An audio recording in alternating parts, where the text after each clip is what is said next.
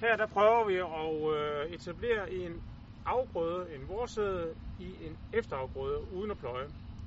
Og vi prøver at etablere øh, havre og byg og majs øh, i den her efterafgrøde, vi har lagt ned. Efterafgrøden her er ro. Formålet det er at prøve at så det her, uden at vi skal ud og pløje og lave en masse jordbearbejdning. Både med hensyn til omkostninger, brug af brændstof, men også for at bevare mere liv i jorden. Vi prøver ligesom at, at knække roen.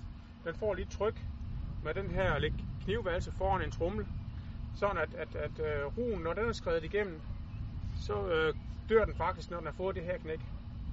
Og så har vi et, et, et tæppe af efterafgrøde her i form af ro. Når det er lagt ned, så skal det holde på fugten, og det skal ligesom lave et, et låg over ukrudt, så vi har mindre ukrudtsfremspiring.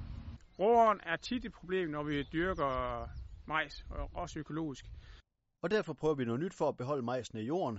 Først trumler vi, så sår vi, og så trumler vi igen for at udviske rækkerne og narre fuglefjenden. Så håber vi ligesom, vi har lagt et, et øh, afgrødet dække henover, sådan at øh, vi skjuler den for, for råren.